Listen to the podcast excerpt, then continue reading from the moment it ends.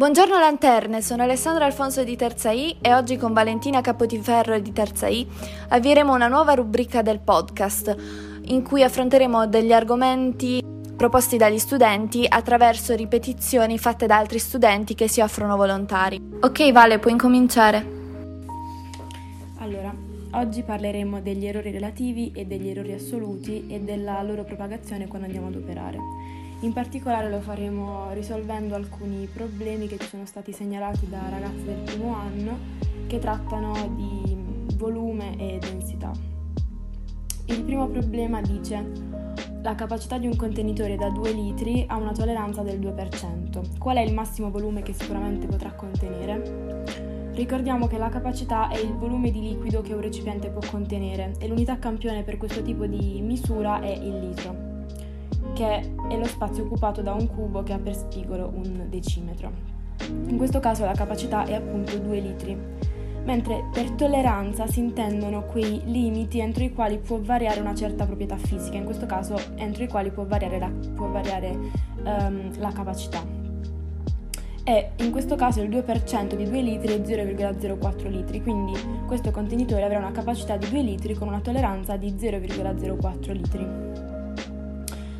Il volume massimo che sicuramente il contenitore potrà contenere è quindi dato da la somma della capacità due litri più il massimo della tolleranza, quindi zero virgola zero quattro. Il risultato è quindi due virgola zero quattro litri, che è il volume massimo che sicuramente il contenitore potrà contenere. Il secondo problema invece dice: le dimensioni di un parallelepipedo metallico a base quadrata sono misurate da un calibro decimale. Un calibro decimale è uno strumento di misurazione che consente una precisione al decimo di millimetro, quindi una precisione di zero virgola uno millimetri. Il lato della base misura dieci virgola zero più o meno zero virgola uno millimetri, mentre l'altezza misura diciotto virgola cinque più o meno zero virgola uno millimetri. La prima richiesta dice: determina il volume del blocchetto con la sua incertezza relativa. Adesso c'è da fare una distinzione tra l'incertezza o errore assoluto e l'incertezza o errore relativo. Allora, l'incertezza assoluta per una misura priva di altre indicazioni esplicite è convenzionalmente pari all'unità dell'ultima cifra significativa, anche perché, come abbiamo detto, il calibro decimale consente una precisione fino al decimo di millimetro. E queste misurazioni, l'ulti- l'ultima cifra significativa di queste misurazioni è appunto il decimo di millimetro, quindi in questo caso l'incertezza assoluta è pari a zero virgola uno. L'incertezza o errore relativo è invece pari al rapporto tra l'errore assoluto e il valore più attendibile della misurazione nel caso in cui ci siano più misurazioni. In questo caso la misurazione è una, quindi è pari al rapporto tra l'errore assoluto e il, e il valore della misurazione. La richiesta, come ho detto, è di determinare il volume del blocchetto con la sua incertezza relativa. Allora, l'incertezza relativa di un prodotto di un quoziente è la somma degli errori relativi delle singole misure. Quindi, per poterci calcolare il volume con la relativa incertezza, dobbiamo calcolare l'errore relativo delle singole misure, calcolare il volume come abbiamo sempre fatto, quindi l'area di base per l'altezza, e sommare le incertezze relative delle singole misure per ottenere l'incertezza relativa del prodotto. Quindi, per calcolare l'incertezza relativa della, della base, della, del lato del quadrato alla base, dobbiamo fare zero virgola uno, che è l'incertezza assoluta, diviso il valore del lato, quindi diviso dieci.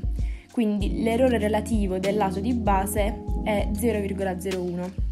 Mentre per calcolarci l'errore relativo dell'altezza dobbiamo fare l'incertezza assoluta, quindi sempre zero virgola uno, diviso il valore dell'altezza, quindi diciotto virgola cinque, zero virgola uno diviso diciotto virgola cinque, che è eh, approssimativamente uguale a zero virgola zero zero cinque.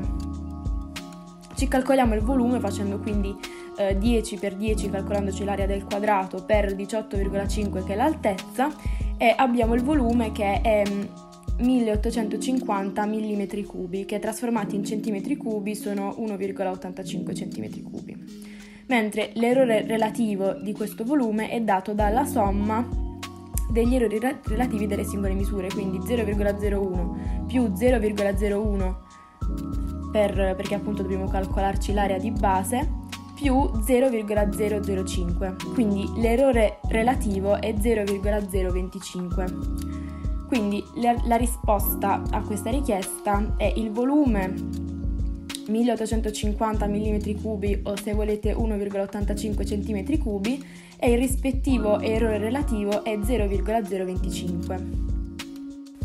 Il problema continua con: adoperando una bilancia con sensibilità di zero virgola uno grammi, la sua massa è pari a quattro virgola nove più o meno zero virgola uno grammi. Ricordiamo che la sensibilità è la minima variazione della grandezza che lo strumento è in grado di rilevare, in questo caso appunto zero virgola uno grammi. La prima delle due richieste che seguono dice: determina l'errore relativo di tale misura. Per calcolare l'errore relativo, come da formulario, dobbiamo fare il rapporto tra l'errore assoluto e l'incertezza assoluta, quindi zero virgola uno, su la misurazione stessa della massa, quindi quattro virgola nove. L'errore relativo è quindi pari a zero virgola zero due. L'errore relativo è inoltre una quantità adimensionale, perché è il quoziente di due grandezze omogenee, quindi le unità di misura si elidono. L'ultima richiesta dice: determina la densità del blocchetto con la sua incertezza assoluta e valuta di quale metallo potrebbe trattarsi.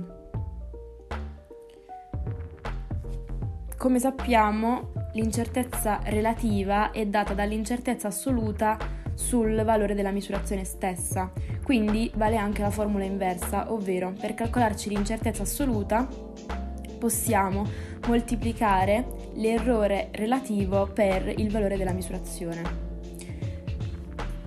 Allora, la densità è data dalla massa sul volume. Abbiamo la massa, che è quattro virgola nove più o meno zero virgola uno grammi, e abbiamo anche il volume che abbiamo calcolato prima, che è uno virgola ottantacinque centimetri cubi. Di questo non abbiamo l'errore assoluto, ma abbiamo l'errore relativo che ci siamo calcolati nella prima richiesta, zero virgola zero venticinque, e abbiamo anche l'errore relativo della massa che ci siamo calcolati nella seconda richiesta, che è zero virgola zero due. Adesso noi sappiamo che l'errore relativo di un prodotto di un quoziente di misure è la somma degli errori relativi delle singole misure.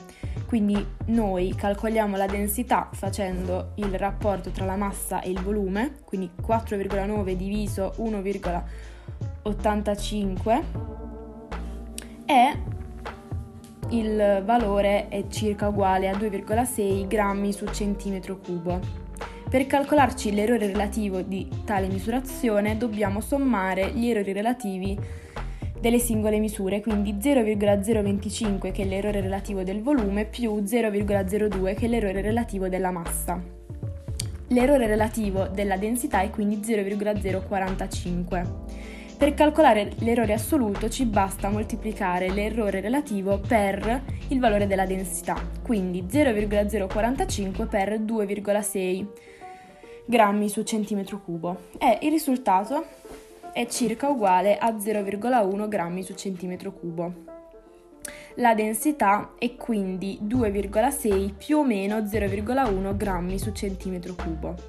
Ci siamo in questo modo calcolati il valore della densità con la rispettiva incertezza assoluta. Adesso dobbiamo valutare di quale metallo potrebbe trattarsi. Probabilmente si tratta di alluminio, perché l'alluminio ha un peso specifico di due virgola sei grammi su centimetro cubo. Grazie Valentina per averci aiutati a ripetere questo argomento. Se volete partecipare al podcast, scriveteci alla mail podcast punto fermi chiocciola gmail punto com.